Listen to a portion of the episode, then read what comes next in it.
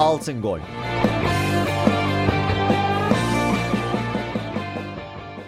Trakya Üniversitesi Radyosu Radyo Güne Bakanı hepiniz hoş geldiniz. Ben Ömer Balcı. Bugün Buğra Haşlamacı ile birlikte Altın Gol programında yeniden sizlerleyiz.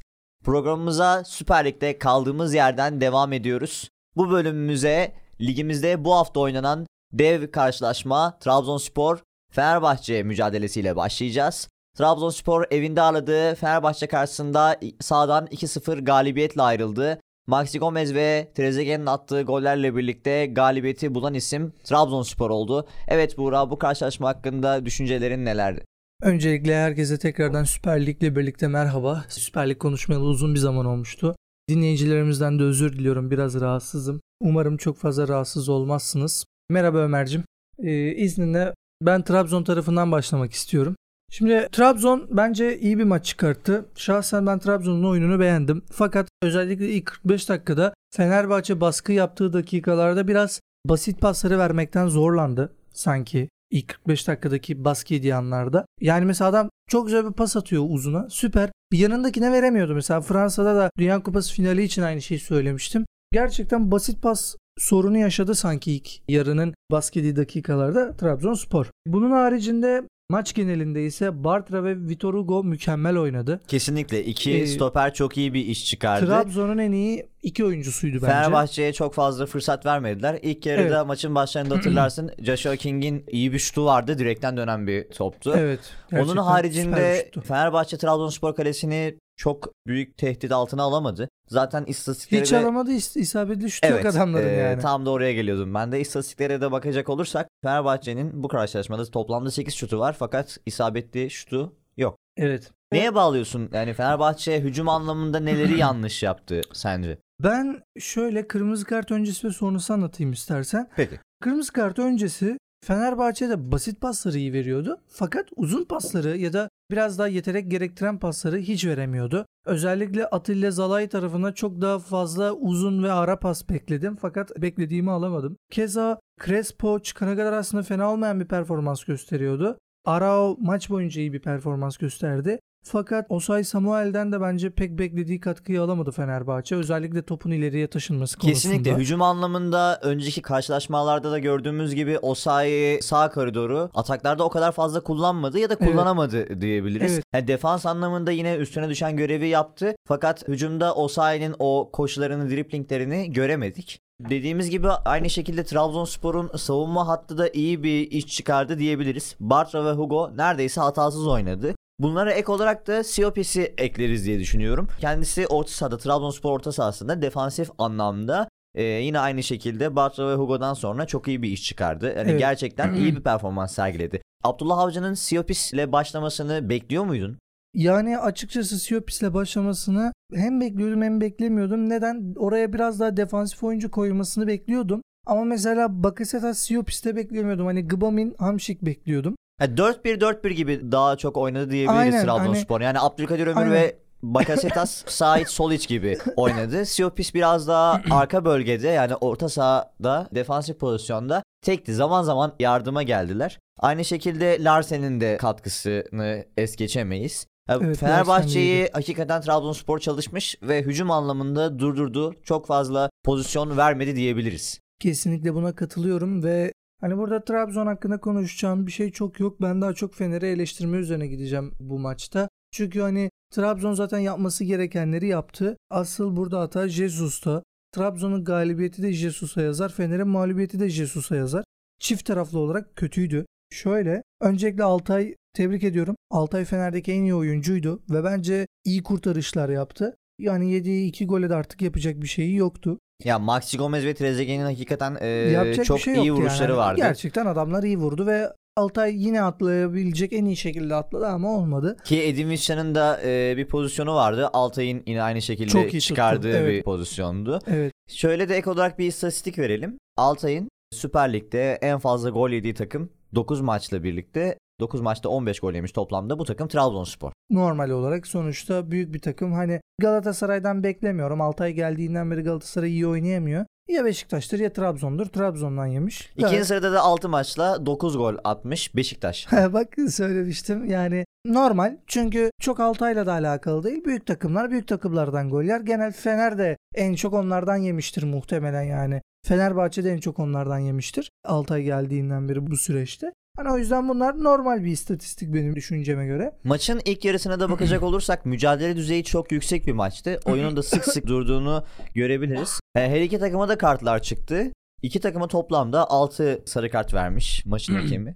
Mücadele, bol kartlı bir maçtı ve bol, bol kartlı, bir maçtı. Bol, bol faullü, bol düdüklü evet. bir maç izledik. Basket maçına döndü bir aralar yani. Kesinlikle. Yani oyunun hızı sürekli kesildi ve duran bir oyun izledik. Daha evet. çok orta saha mücadelesiyle birlikte yüksek faullü bir maç izledik. Bu şekilde bir maç olmasını mı bekliyordun yoksa bir tarafın daha öncesinde ağır basacağını düşünüyor muydun? Yani beklediğin ne oldu? Ya şöyle ben aslında klasik bir derbi senaryosu bekledim. Hani Fener ya da Trabzon bir tane gol atar maç böyle ortada döner. Sonra bir takım daha atar. Beraberlik olur. Ya öyle biter ya da son bir tarafın son dakika ya da son dakikalara yakın golüyle biterdi. Yani 2-1 ama kim kazanır bilemiyordum. 2-0 Trabzonspor kazandı. Hani çok da böyle beklediğim bir oyun olmadı. Beklediğim bir karşılaşma olmadı ki mesela şöyle bir şey var. Fenerbahçe'nin biraz daha reaksiyon göstermesini bekliyordum. Beklemediğim bir konu bu oldu. Yani 10 kişi kaldılar ve kendilerini toparlamak ya da e, boşluk vermemek adına gibi hani böyle bir şeyler yapmamışlar gibi görünüyordu. E, gerçekten hani beklediğimin çok altında bir reaksiyon gösterdi Jorge Jesus. Burada benim asıl eleştireceğim Fenerbahçe. Tekrardan Trabzon'u tebrik ediyoruz.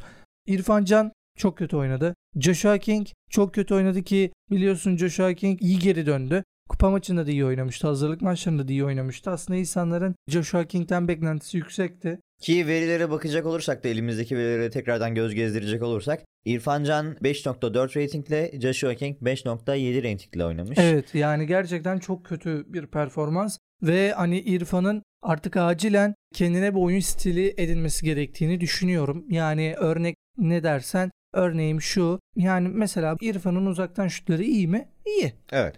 Tamam abi o zaman sen kendine bir tarz edin. Ceza sahası şutlarına ve frikiklere her gün bir saat her gün bir saat ekstra çalış. Madem öyle yakaladı mı at. Kaleye gelsin gol olması kaleye gelsin bir kaleye tehdit olsun. Ya İrfan mesela bir bakıyorsun acaba diyorum Jesus mu böyle hani direktif veriyor. Çünkü bir böyle oynuyor bir böyle oynamıyor. Bir bakıyorum ha kanatlaşmış işte kanatta dar alanda bir şeyler yapmaya çalışıyor. Ah bir bakıyorum Üçüncü merkez gibi geliyor. İşte Ara ile Crespo'nun arasına giriyor. Üçüncü merkez oyuncusu gibi oynamaya çalışıyor. Ah bir bakıyorum ikinci forvet gibi oluyor. Joshua King'i arkada bıraktırıyor. Ee, bu peki Jesus'un hani verdiği talimatlar doğrultusunda yaptığı hareketlerden birisi olamaz mı? Sonuçta ya, İrfan Can Kahveci'nin de kalitesini biliyoruz. Senelerden beri Süper Lig'de forma giyen bir ya, isim. Olabilir e, ama... Teknik düzeyi, teknik kapasitesi de yüksek bir isim kendisi aynı zamanda. Evet, Uzaktan da hani birçok golünü yüksek. gördük ve izledik. Evet. Yani İrfan Can'ın peki eski performansıyla son zamanlardaki performansı arasındaki temel fark ne? Ya da bu son maçlardaki düşüşün sebebi ne genel olarak? Ya da Trabzonspor maçını ele alırsak sadece. İrfan Can neleri yapmadı, neleri yapamadı, neleri yapmalıydı? Bak şimdi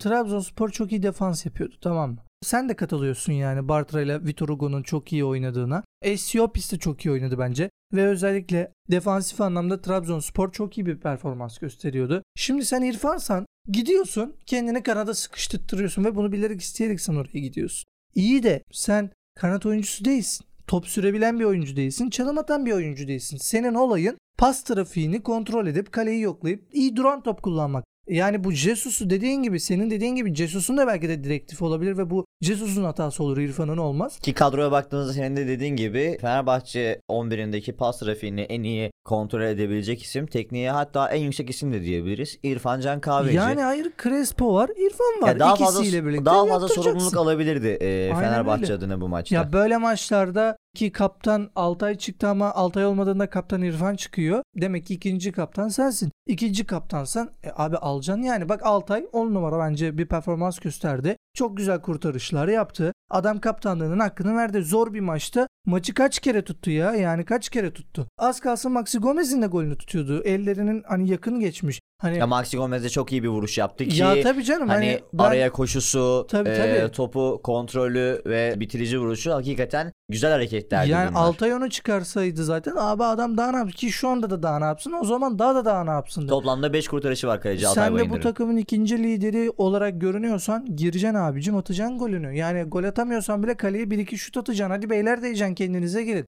Yani Joshua King çok kötü oynadı. Joshua King neden bu kadar ileri uçta bekledi? Yani neden bu kadar kenarda bekledi? Yani mesela Joshua King'in de ben biraz yanlış oynadığını düşünüyorum. Evet teknik olarak kanat forvet ve forvet oynayan bir oyuncu. Bunu Forvet arkası Ha, bu oynuyor tar- yine aynen aynı o şekilde. mevkide. Hani Hani ileri net bir dörtlü. santrafor diyemeyiz aslında ki Değil. seninle daha önce de konuşmuştuk. Net bir forvet arkası da diyemeyiz ama hani hepsinin ortası 9.5 numara Aynen, hani tabiri daha doğru olur Aslında Joshua bu King diziliş için. onun için ideal. Hani defansta üçlü hücum dizilişi onun için ideal. Çünkü dediğimiz gibi her şeyin ortası bir oyuncu. Ne kanat forvet, ne forvet ne de forvet arkası. Hepsini bir arada yapabilen bir oyuncu. Şimdi sen niye illa de hep böyle kenardan, çizgiden bu adamı hücum ettirmeye çalışıyorsun? İrfan'a da aynı şekilde. Yani stoper ikisi, Söpsi tamam. Ya bırak yani sen ortadan bir dene bakalım. İlla Bartra da insan. O da hata yapacak. Siopis de hata yapacak. Vitor Hugo da hata yapacak yani. Hani neden hiç ortadan hücum yapmıyor? Bir kere en büyük eleştirdiğim konu. İkincisi Joshua King'in de İrfan'ın da uzaktan vuruşları çok iyi. Ha, peki burada bence soracağımız soru aynı zamanda şu da olmalı. Ortadan hücum neden yapmıyor diye bir Evet, soru işte yönelttin az diyorum ben önce. de. Şu şekilde de konuya bakabiliriz. Ortadan hücum yapmıyor mu yoksa bu maç ortadan hücum Fenerbahçe yapamadı mı? Yani Trabzonspor'un savunma anlamında yaptığı pozitif işleri konuşuyoruz. Ki bu maçta oynayan iyi üçlüden bahsettik. Vitor Hugo, Mark Bartra ve Emmanuel Siopis. Yani bu oyuncular merkezi düzgün bir şekilde kapattı ve Fenerbahçe'ye orta alanda hücum şansı pek tanımadı diyebiliriz. Yer yer kanatlardan ve ara paslarıyla Trabzonspor kalesine gelmeye çalıştı Fenerbahçe. Fakat bunlardan pek de bir sonuç elde edemedi. Joshua King'in şutundan bahsetmiştik. Batu Şahin'in ceza sahasında topla buluştuğu anlar var. Ama bunlar dediğimiz gibi Trabzonspor kalesinde çok büyük bir tehlike yaratmadı. Yani Fenerbahçe farklı bir 11 ile başlamalı mıydı? Valencia 11 başlamalı mıydı? Çift forvet mi çıkmalıydı Şahin Valencia şeklinde sence Fenerbahçe?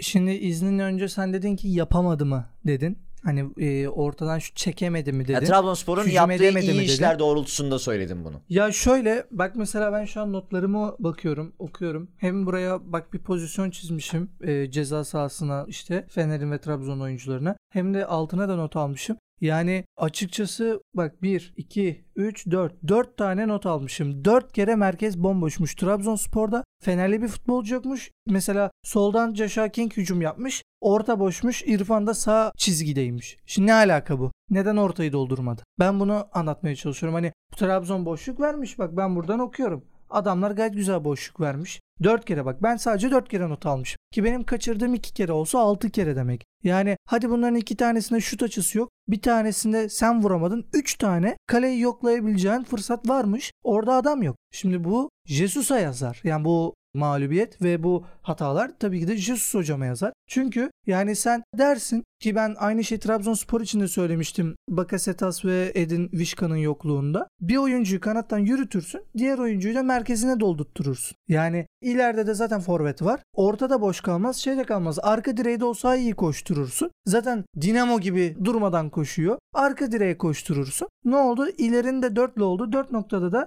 solunda da sağında da ortanda da ileri orta merkezde de şut atmaya adamın var. Yani Hücumda çoğalamadı diyorsun e, evet Fenerbahçe. çok büyük yani çoğalma sorunu yaşadı. Ya evet hücumda Ve etkisiz ben bunu olduğunu İrfan'a bağlıyorum belirttik. yani. Peki şu şekilde yani Trabzonspor'a karşı deplasmanda oynadığınız bir mücadele bu Fenerbahçe açısından baktığımız zaman da. Eğer Osayi, Ferdi ya da orta sahadan Villanaro ya da Crespo da olabilir. Hani bunlardan birisinin ileriye geldiğinde ya da ileride kalıp geriye dönemediği zamanlarda olası bir atakta gol yeme riskini de George Jesus göze almadı mı? Yani almalı elbet mıydı almıştır. sence? Yani bunu elbet almıştır ama daha en çok- azından 3-4 kere denerdi insan yani. Ee, Hiç denemedi. Deplasmanda bu şekilde bir anlayışa çıkmış olabilir. Yani en azından Osayi ve Ferdi'den çok fazla atak beklemeyip daha fazla savunma yönünde oyuncuları tutup çünkü Trabzonspor'a da dönüp bakarsak bir kanadında Edin Visca diğer kanatta Trezeguet oynuyor. Yakinen tanıyıp biliyoruz. Edin Visca senelerden beri Süper Lig'de top koşturan bir isim. Trezeguet'i de Süper Lig izleyicileri zaten bilir ki o da teknik kapasitesi çok yüksek bir oyuncu ki bu maçta çok çok iyi bir performans ortaya koydu. Aynı zamanda anda diğer oyunculara dönüp bakacak olursak Bakasetas gibi çok büyük bir tehdit var her takım için.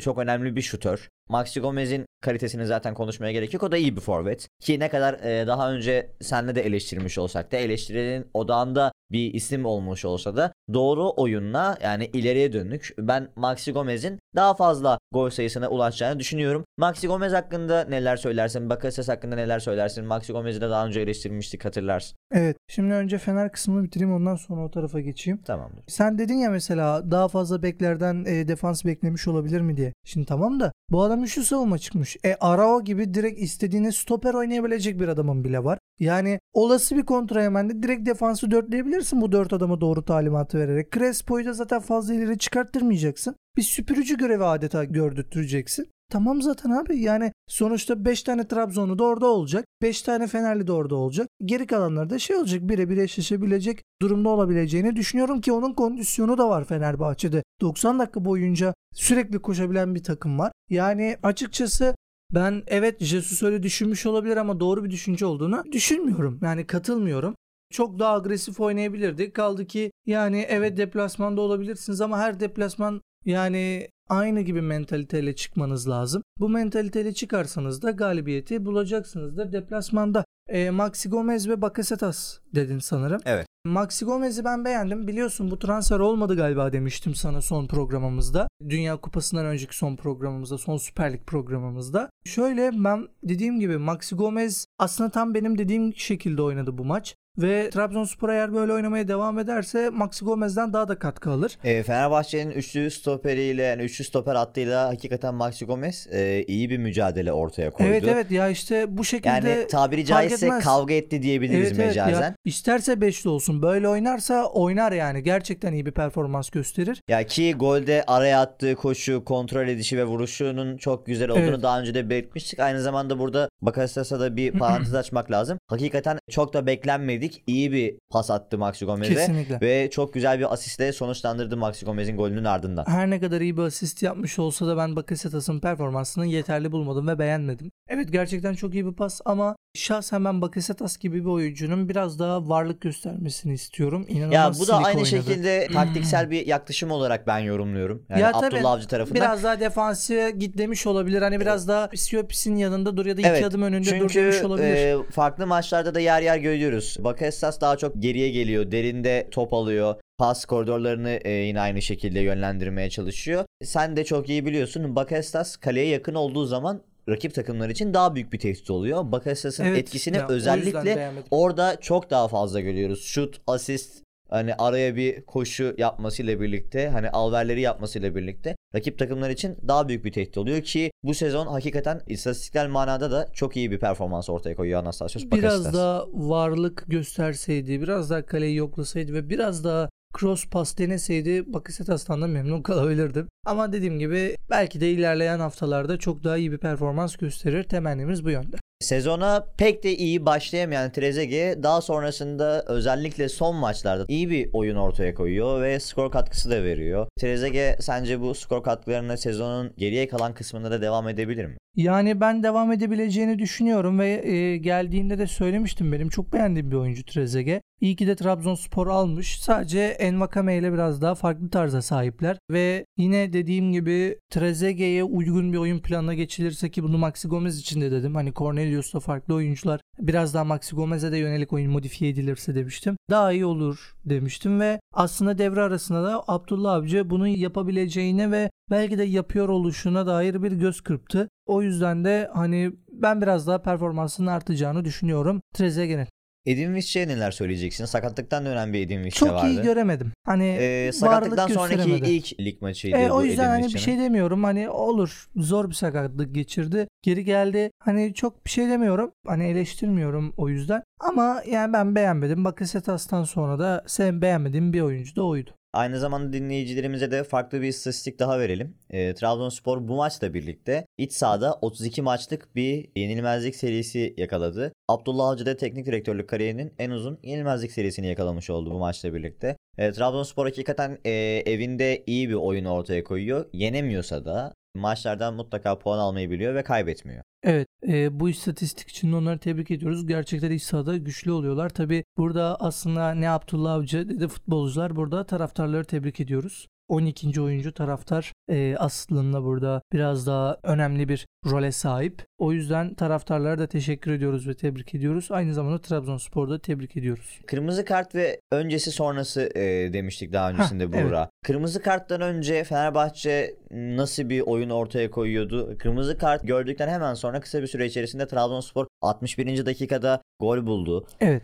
Yani kırmızı karttan sonra tam olarak neler yapmalıydı Fenerbahçe? Şimdi kırmızı karttan önce neyde yanlış yaptıklarını söyledim. İşte ileride çoğalamıyorlar vesaire gibi. Kırmızı karttan sonra ise şahsen Jesus hocamın ki dörtlüye dönmesi doğru bir reaksiyonu ama çok daha farklı bir şey yapmasını bekliyordum. Yani Emre Mor'a attığı doğru bir hareketti. İrfan yerine Emre Mor'a atması Bakıyoruz başka Mert 60. Hakan. dakikada Batshuayi oyundan alınan isim evet, Lincoln o da, giriyor. O da doğru bir hareketti. Neden 4 diye dönmesi iyi bir hareketti? Yani 10 kişiyken çok daha rahat oynanılabilen bir diziliş ve e, maçı hala kazanmak ya da berabere en azından kalmak istiyorsanız da öyle oynayan, bu şekilde oynayan Trabzon'a karşı yapılacak en doğru hareketlerden bir tanesiydi. Bu konuda e, doğru bir hareket yaptı fakat eleştirdiğim konu oyuncu değişiklikleri ve oynama şekilleri. Değişiklikleri dilersen hemen söyleyeyim. Tabii. E, Fenerbahçe 60. dakikada Lincoln Batshuayi, 69. dakikada Ener Valencia, İrfan Can Kahveci, 70. dakikada Emre Mor, Serdar Aziz,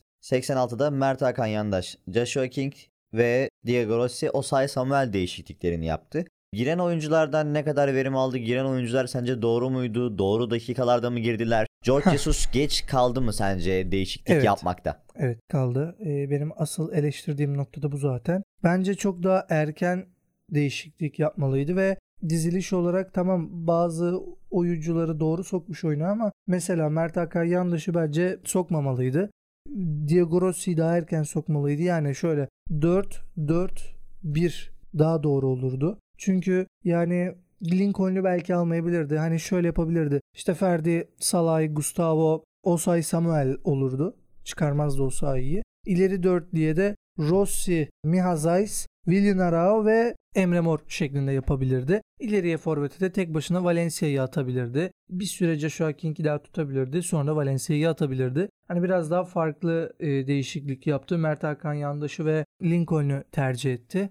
Yani dediğim gibi bu tercihleri yanlış buluyorum. Özellikle de bu denli bir maçta aslında biraz daha doğru ve basit oynamalı ve yani zaten geridesiniz biraz daha hücumcu oyuncular alsanız ve mesela Mert Hakan Yandaş'a göre Miyazays'ı tercih etmeli. Çünkü Miyazays hem defansif anlamda daha başarılı hem de form grafiği olarak, formsal olarak çok daha formda ve çok daha uzun süredir hani sakatlık olmadan oyunda. Yani açıkçası değişiklikleri ve değişiklik sonrası taktiği dizilişi yanlış buldum diyebilirim. Hani 4-2-3'e döndü gibi bir şey oldu. Kenara Rossi, Valencia ve Emre Mor. E, sola Rossi, işte ileriye Valencia, sağ Emre, e, Lincoln, Arao ve klasik defans dörtlüsü şeklinde bitirdi ama bunun yanlış olduğunu düşünüyorum. Ben açıkçası kendi görüşüm bu. Bura aynı zamanda şöyle bir noktaya da e, değinelim. Fenerbahçe bildiğin gibi bu maçta bahsettik. Kırmızı kart gördü. Fenerbahçe bu sezon gördüğü ilk kırmızı kart değil. Bu sezon birçok maçta eksik kaldı Fenerbahçe. Aynı zamanda George Jesus da maç sonu basın toplantısında bundan bahsetti. Fenerbahçe'nin aynı zamanda çok büyük bir sıkıntısı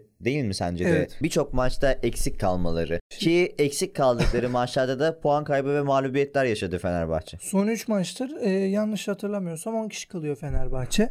Şöyle benim işte asıl Jesus'u eleştireceğim nokta bu. Yani çok erken dakikalarda iki sarı kart görüyorsun Batshuayi ve Crespo. Yani açıkçası tamam gene ikinci yarıya başlam ama bir 5 dakika oynatıp açıkçası Batshuayi ve Crespo'yu çıkarmalıydı diye düşünüyorum. Yani aslında mesela Crespo, Zeiss ve Batshuayi, Ener Valencia değişiklikleri hemen gelseydi belki de çok daha farklı bir maç ve çok daha farklı bir skor e, konuşuyor olurduk ve belki de Jesus'u bu denli eleştirmezdik. E, Fenerbahçe'nin de son dakikalarda e, beraberlik golünü aradığı sıralarda Trabzonspor Atay'la birlikte Trezege e, ikinci golü bulan evet, isim oldu. Evet çok güzel ve çok doğru bir noktaya vuruş yaptı. Trezeguet'in de ayağına sağlık. Ve bu golle birlikte Trabzonspor sağdan 2-0 galibiyetle ayrılan e, taraf oldu. Ve Fenerbahçeli puan farkını 3'e indirdi. Evet maç hakkında Buğra e, ekstra bir yorumun teşekkür yoksa ediyorum. sıradaki maçımıza geçelim. Ligimizde oynanan bir diğer karşılaşmamız ise Galatasaray İstanbulspor karşılaşmasıydı. Galatasaray konuk ettiği İstanbulspor karşısında sağdan 2-1 galibiyetle ayrıldı. Bu maç hakkında düşüncelerin neler Buğra?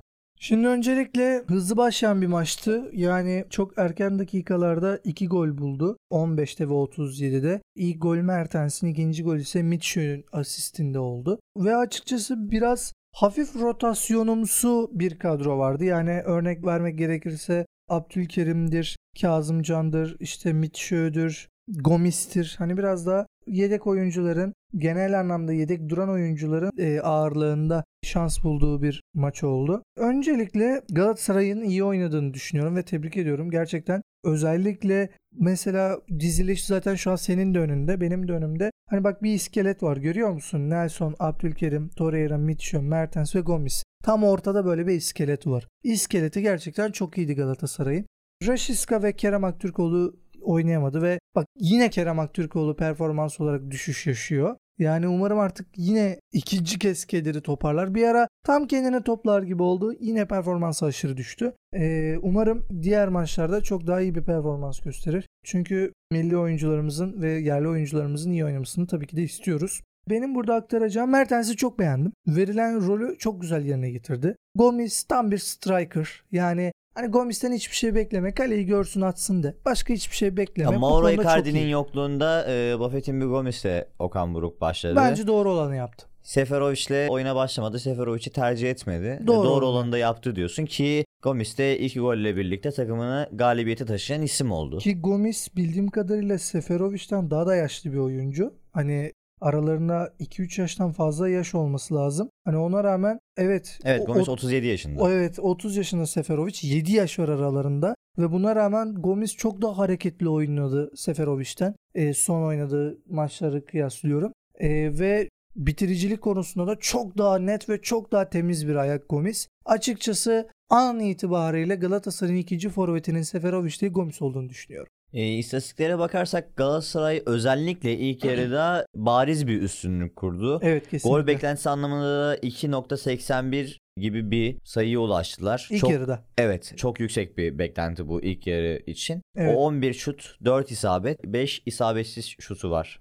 Aynı zamanda rakip ceza sahasında da 18 kez topla buluşmuş Galatasaray ve İstanbulspor galibiyetinin ardından ligin yeni lideri Galatasaray oldu. Evet. İstanbulspor'a neler diyeceksin? Valla İstanbulspor 5 maçta 5 mağlubiyet. Yani açıkçası bir teknik direktör ve bir oyuncu grubu değişikliğinin artık vaktinin geldiğini düşünüyorum. Ya ben erken böyle hocaların kovulması ya da işte yolların ayrılmasını Ee, Fatih Tekke zaten daha sonradan gelen bir teknik direktördü. Onunla da mı yollar ayrılmalı? yani olmadı. Yani bilmiyorum. Ya ben gerçi şöyle benim söylediğim de yanlış. Neden? Çünkü bir de transfer dönemi geçirmesi gerekiyor bence Fatih Tekke'nin. Hani bir transfer döneminde de beğendiği alınabilen oyuncuları alsınlar. Serbest olur, bonservisli olur, altyapıdan çıkarma olur. Ondan sonra gene bir oturup baksın yöneticiler. Hani baktı olmuyor yolların ayrılabileceğini düşünüyorum açıkçası ben. Dediğimiz gibi Galatasaray e, bu sonucun ardından ligde 662 gün sonra liderlik koltuğuna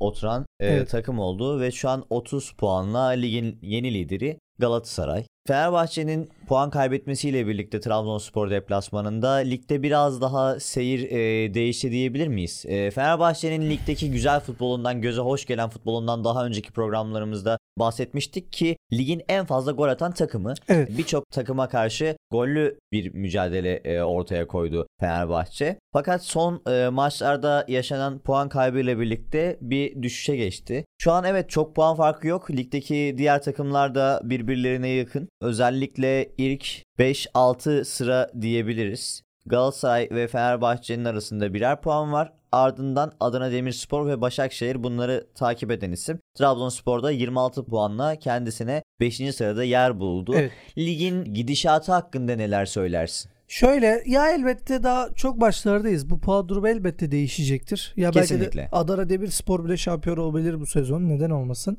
Çok iyi futbol oynadıklarını düşünüyorum açıkçası. Şöyle ama eğer Fenerbahçe Trabzonspor'u yenseydi benim için Trabzonspor'un şampiyonluk yarışında çok büyük bir darbe yemişti. Ya Trabzonspor Benim bu galibiyetle için- birlikte ben de varım dedi Yarışa mi? evet ortak oldu bence de. Beşiktaş da kazansaydı ben de olurum diyordu. Ama Beşiktaş kazanamadı. O hala yani var mıyım yok muyum bilmiyorum tarzında bir oyun sergiliyor hala Beşiktaş. Beşiktaş bölümünde de konuşacağız. Yani Galatasaray yarışa zaten ortaktı. Açık bir şekilde dedi yani e, Fenerbahçe'ye. Ayağını denk al dedi kısaca Fenerbahçe'ye tabiri caizse. Ben de dedi buradayım dedi. Açıkçası ligin biraz daha keyifli olacağını düşünüyorum Ya ben. Galatasaray aynı zamanda şöyle bir parantez açalım. Galatasaray 11 golle Konyaspor'la birlikte ligin en az gol yiyen iki takım. Evet. Evet iyi bir hücum hattı var dedik. Ama savunma da aynı şekilde Galatasaray'da savunma ve kalede iyi bir performans sergiliyor. Evet. Ee, takım savunmasında iyi yapabilen bir ekip Galatasaray. Ee, Okan Buruk'un Galatasaray'ı. Galatasaray'ın defansı, savunması hakkında neler söyleyeceksin? Okan Buruk Başakşehir döneminde de övdüğüm konu buydu. Bu dönemde de övdüğüm konu şu. Abi Okan Buruk bu takım savunması işini gerçekten çok iyi yapıyor ve takım savunmasına boşluk vermeden hücum yapmayı denediği için de aslında takımlara hem az gol yiyip hem de çok gol atmasa bile istenilenin bir tık üstünde gol atan takımlar oluyor. Galatasaray da şu an o yönde ilerliyor.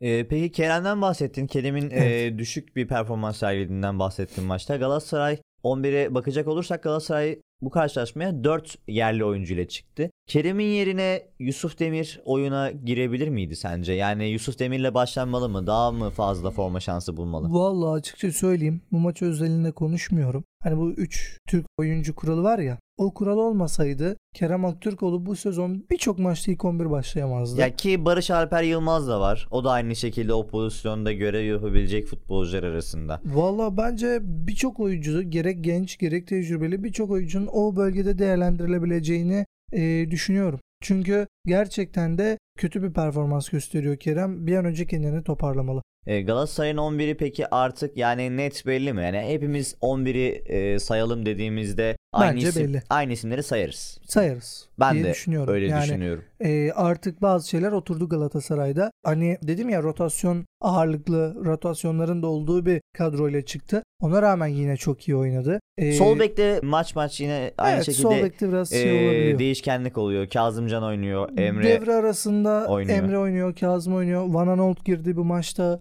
Hadi devre arasında oraya bir hareket yapılacaktır muhtemelen. E, maç hakkında ekstra bir yorumun yoksa Ekstra bir yorumum yok. Sadece Kerem Aktürkoğlu maça kendini biraz geçelim. toplasın. Ligimizde oynanan bir diğer karşılaşmaya da geçecek olursak Gaziantep sahasında ağırladığı Beşiktaş'ta 1-1 berabere kaldı. Ee, bu karşılaşma hakkında neler söyleyeceksin? Beşiktaş'ın berabere kalmasını bekliyor muydun? Sence Gaziantep nasıl bir performans sergiledi kendi evinde Beşiktaş'a karşı? Şimdi öncelikle eee, maçı biraz anlatacağım. Çünkü maçta konuşulacak çok bir şey yok. Ardından eee, Beşiktaş'ı genel anlatmak istiyorum, konuşmak istiyorum senin izninle.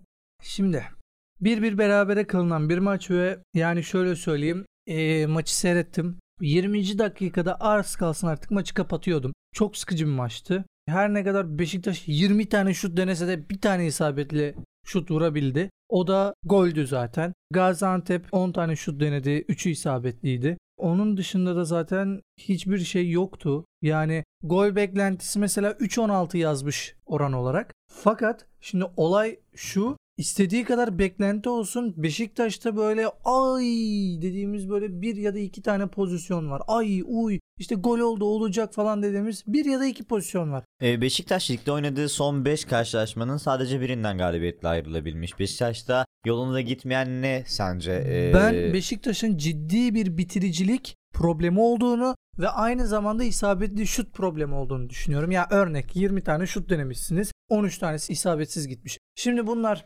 atıyorum 4 tane daha isabetli şut atsalardı herhalde bir tane daha gol olurdu. Kadroya neler söyleyeceksin peki? Ee, Cenk ve Vegors'un birlikte oynadığı bir formasyon Beşiktaş'a sence yarar sağlıyor mu? Ya Yani- sağlayabilir ama bu değil. Masuaku ya da Redmond tercih edilemez miydi Cenk yerine? Masuaku diyorum, e, düzeltiyorum Muleka. pardon. Muleka. Şimdi kesinlikle Muleka tercih edilebilirdi ki bence edilmeliydi. Bakıyorsun başka Redmond var. Redmond edilebilirdi. Başka yedeklere bakıyorsun. Yedeklerde başka belki Delali'yi tercih edebilirdi ama onu ben tercih etmiyorum. Yani açıkçası benim beğenmediğim bir diziliş vardı. Yani bakıyorsun Rozier tamam. Wellington, Tayyip, Umut, Atiba, Necip. Böyle bir bir de Jetson Fernandez. Şimdi bakıyorsun. Rozier tamam iki yönlü. Wellington savunmacı. Tayyip savunmacı. Umut. Hem savunması kötü hem hücumu kötü. Ben Umut'u hiç beğenmediğim bir oyuncu. Umut'u beğenmiyorum. Bu yüzden de zaten direkt onu da şey yapıyorum. E Necip savunma yönlü oyuncu. Atiba savunma yönlü oyuncu. Jetson Fernandez o biraz daha iki yönlüye yakın ama tam aranan şey değil. Hani bu dizilişte artık bir 8 numara ihtiyaç var ama Jetson bu değil. E, Cenk'e bakıyorsun koşan adam geçen bir adam değil. Enkudu doğru. Enkudu tercihi doğru. Koşan adam geçen bir adam. Vegors zaten çok harika bir oyuncu biliyorsun. Ben çok beğeniyorum kendisini. Yani e baktığın zaman şimdi burada bir terslik var. Bu kadar defansif bir takımla isterse 50 tane şut at gene de kazanamazsın. Yani Şenol Güneş'in kafasında elbette bir planı vardır. Fakat bu planın ya yanlış ya da modifiye edilmesi gerektiği açık açık ortada. Yani bu kadar defansif bir takımla ofansif bir başarı elde etmen çok zor. Zamanında hatırlarsın. Aykut Kocaman döneminde, zaman zaman Vitor Pereira döneminde hani Joseph Topal ikilisini hep eleştirirdik mesela. Evet. Bu adamların çünkü ikisi de defansif diye. E şimdi 3 orta sahanın 3'ü de defansif. Sol bekin ofansifi kötü, defansifi de kötü. Direkt sol bekin kötü bir oyuncu ki fena oynamadı bu maç. Yine de Yiğit'i öldür hakkını ver. Rozier bir tek uygun bu plana. E, Cenk koşmuyor, koşan bir adam değil, top süren bir adam değil. Vegors aynı şekilde. E, bu takımda bir tek Enkudu mu top sürecek? Bu takımda bir tek Enkudu mu oyun kuracak? Yani burada böyle bir o pas pas maestrosu hani mesela defansif olup da iyi pas dağıtan oyuncular da zamanda vardı işte Pirlo'dur şudur budur. Yani e, Hamşik var e, Trabzonspor'da. Yani defansif oyuncu ama adam süper. Ya iki yönlü oyuncu da defansif oynatılıyor ama süper top dağıtıyor. Gerek kalmıyor ofansife. Raşit Gezal'ın eksikliği çok e, önemli manada Beşiktaş'ı etkiliyor ve Beşiktaş e, o pozisyona istediği o pozisyondan daha doğrusu verim alamıyor e, diyebiliriz. Hem top dağıtımında hem e, hücum organizasyonlarında çok büyük eksiklik yaşıyor. Fakat şimdi şöyle bir şey var. Bu kadroya Gezal'ı da koysan olmaz. Neden? Orta saha aşırı defansif bir orta saha. Bak sonradan değişiklikler senin de önünde var. Salih Uçan'ı almış, işte Redmond'u almış, Masuaku'yu almış, Muleka'yı almış. Hani e, hücumsal bir değişiklikler yapmış da oyunu toparlamaya çalışmış ki kaldı ki zaten bu değişiklikler sayesinde bana sorarsan maç döndü. Dakika 86'da gol atılmış zaten. Yani 1-0'dan 1-1'e getirilmiş bir maç bir de bu yani. Hani kesinlikle açık bir şekilde Şenol Güneş'in bir hücum planının olmadığı ya da varsa bile yanlış olduğu ortada. Özellikle de orta saha konfigürasyonunun çok zayıf olduğu ve aşırı defansif olduğu da ortada. Şimdi ligimizden örnek vereceğim. Dışarıya gitmeyeceğim. Örnek vereyim. Necip, Jetson, Mihazais. Olsaydı olurdu. Neden? Zayt zaten 10 numaradan dönmüş bir adam. Bu yüzden de pas trafiğini oldukça iyi ayarlayabilen ve kreatif paslar verebilen aynı zamanda iyi duran top kullanan bir oyuncu. E, Salih 11 başlayabilir miydi peki? Ben Salih'i zayıf buluyorum. Neden zayıf buluyorum? Salih iyi bir oyuncu, kötü bir oyuncu değil. E, ve yerli kontenjanın olduğu yerde de iş yapar. Fakat direkt ilk 11'e girecek, Beşiktaş'ın sorunlarını çözecek bir oyuncu da değil. Bence. Bu benim nacizane görüşüm. Çünkü o seviyede olsaydı zaten Fenerbahçe'den gönderilmezdi. E, o seviyede olsaydı çok daha farklı yerlerde olurdu. E, ben Salih. o şekilde bakmamak gerek diye düşünüyorum. Ya, Çünkü yani her futbolcunun en nihayetinde belli başlı dönemlerde inişli çıkışlı zamanları olabilir ki Salih Uçan da e, zaman zaman Sonradan çok iyi oyuncu. performanslar sergiledi ve bununla birlikte bir sıçrama yaptı. E, ligimizdeki büyük gruplardan teklif aldı. E, ben Beşiktaş adına daha yararlı olabileceğini düşünüyorum Ki Salih ileride. sonradan da girdi çok iyi oynayamadı. Yani ben aşırı beğenmedim performansını Salih'in. Hani doğru oyun ve doğru oyuncu kadrosuyla e, daha olumlu işler yapacaktır diye düşünüyorum. İkisinin de olmadığını düşünüyorum şu an Beşiktaş'ta. Hem transfer yapılmalı hem de olan oyuncuları iyi değerlendirmeli. Yani mesela Şenol Güneş artık üçlü savunmaya dönmeyecekse e, ya da şu anki oynamaya çalıştı ama daha iyi oynaması gerektiği 4-3-1-2 gibi oynamayacaksa yani ikili forvetin arkasına takımı toplayacak bir Gezal koymayacaksa ve yine dediğim gibi atıyorum son derece kusursuz bir Mia Zeister şudur budur getirip bir oyuncu transfer edip son derece kusursuz bir üçlü yapmayacaksa ya da ne bileyim 4-4-2 Diamond gibi bir diziliş yapmayacaksa ya Cenk'in ya da Vegors'un yedek kalması gerektiğini düşünüyorum ki Bu süreçte de kimin yedek kalacağını yani belli gibi. Hani ya ben de aynı şekilde sana katılıyorum. Ee, Beşiktaş bu dönemde çift forvet oynamamalı. Yani Cenk ya da Vegors'tan birisini tercih etmeli Şenol Güneş. Yani ben de hayır, e, tercih hakkımı Şenol, e, Şenol Güneş'in yerinde olsaydım Vegors'tan yana kullanırdım. Yani hani Vegors'a dayalı ortada oyuncunun. Kesinlikle. Vegors'a dayalı bir oyun planı Beşiktaş adına daha yararlı olur diye düşünüyorum. Aynı Tabii ki de tek bir oyuncuya bel bağlamamak gerekiyor ama hızlı kanat oyuncularına sahipsiniz. Kevin Enkudu, Jackson Muleka gibi. Aynı zamanda orta sahada e, Fernandez, Getson Fernandez gibi bir oyuncuya da sahipsiniz ki bu oyuncunun da teknik kapasitesi gayet yüksek bir ya oyuncu. Ya bir de adam çok seri yani. Yani Beygir hem adam. seri oyuncularınız var kanatlarda hem de aynı şekilde orta sahaya baktığımız zaman Getson Fernandez gibi bir futbolcuya sahipsiniz. Bununla birlikte pas bağlantılarını doğru kurarsanız ki zaman zaman Vegors duvar olma görevine de sahip bir santrafor. Aynı şekilde kanat oyuncularını da gol pozisyonuna sokabilir. Onları daha da fazla kaleye yakınlaştırabilir. Ki hava toplarındaki yüksek kesinlikle Oyuna hava toplarındaki hakimiyetine söyleyecek bir şey yok. Hani Vegors'tan birçok şekilde yararlanıp daha fazla katkı vermesini sağlayabilirsiniz. Yani Cenk yerine daha kreatif bir futbolcu sahaya sürülebilirdi diye düşünüyorum ben. Gezal'da geldikten sonra ve devre arasında da bir iki en azından bir transfer yapıldıktan sonra Beşiktaş'ın biraz çalışması gerektiğini düşünüyorum ama bence Şenol Güneş Dünya Kupası arasını iyi değerlendirememiş.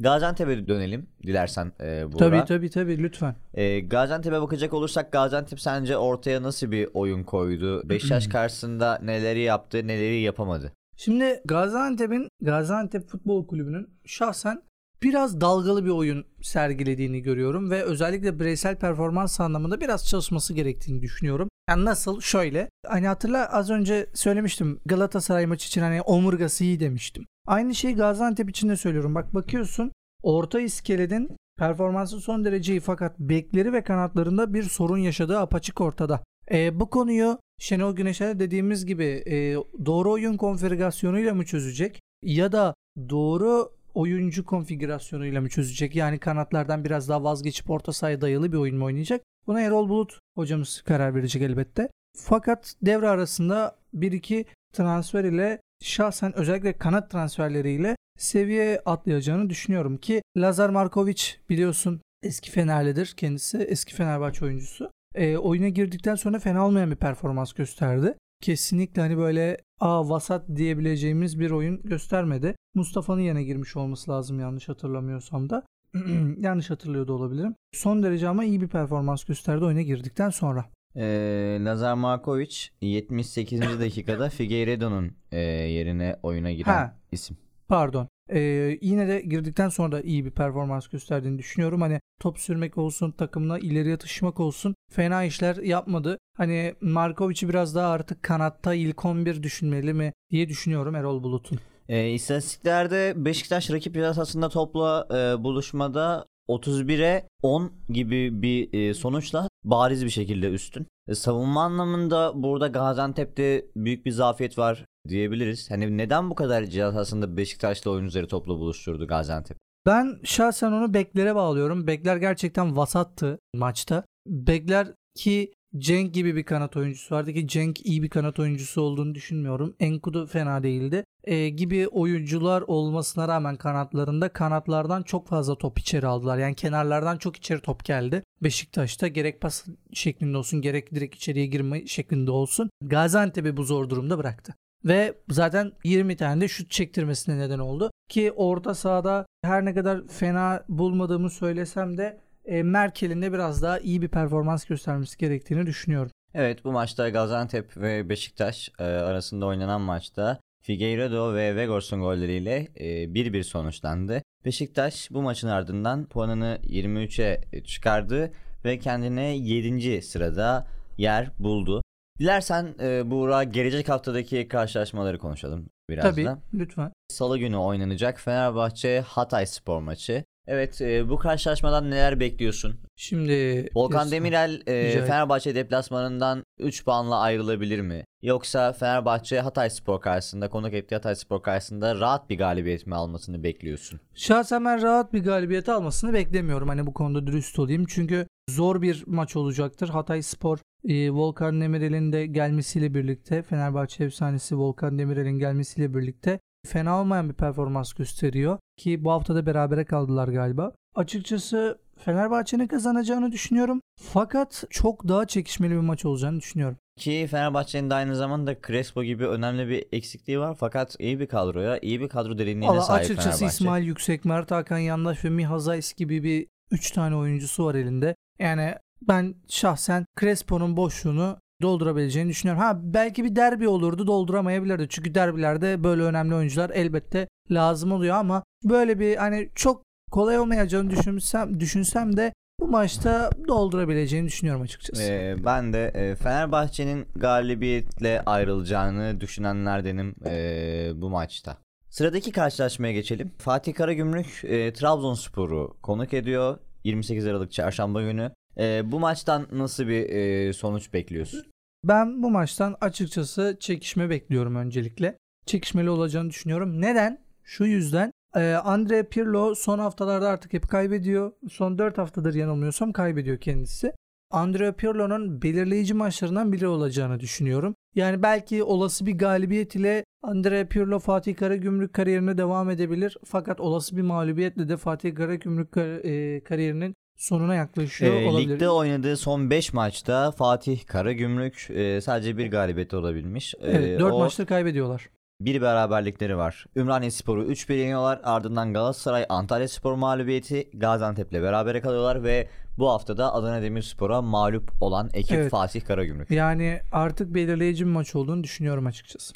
Biraz da senin dediğin gibi Pirlo için tamam mı devam mı maçı olabilir. Yani hani şöyle tam olarak bu maçta diyemem. Belki çünkü Trabzonspor maçı hani yöneticiler biraz daha oynadığı oyuna bakabilir Fatih Karagümrük'ün ama bundan sonraki maç kesin diye gözüyle bakıyorum ben. Ki Trabzonspor'da aynı şekilde ligin sağlam kadrosuna sahip olan ekiplerden birisi. Yani çünkü sakatları da döndü. Ya yüksek ihtimalle Trabzon kazanacaktır ama dediğim gibi hani Pirlo'nun da çok önemli bir maç olduğu için bir sürpriz görebiliriz. Peki.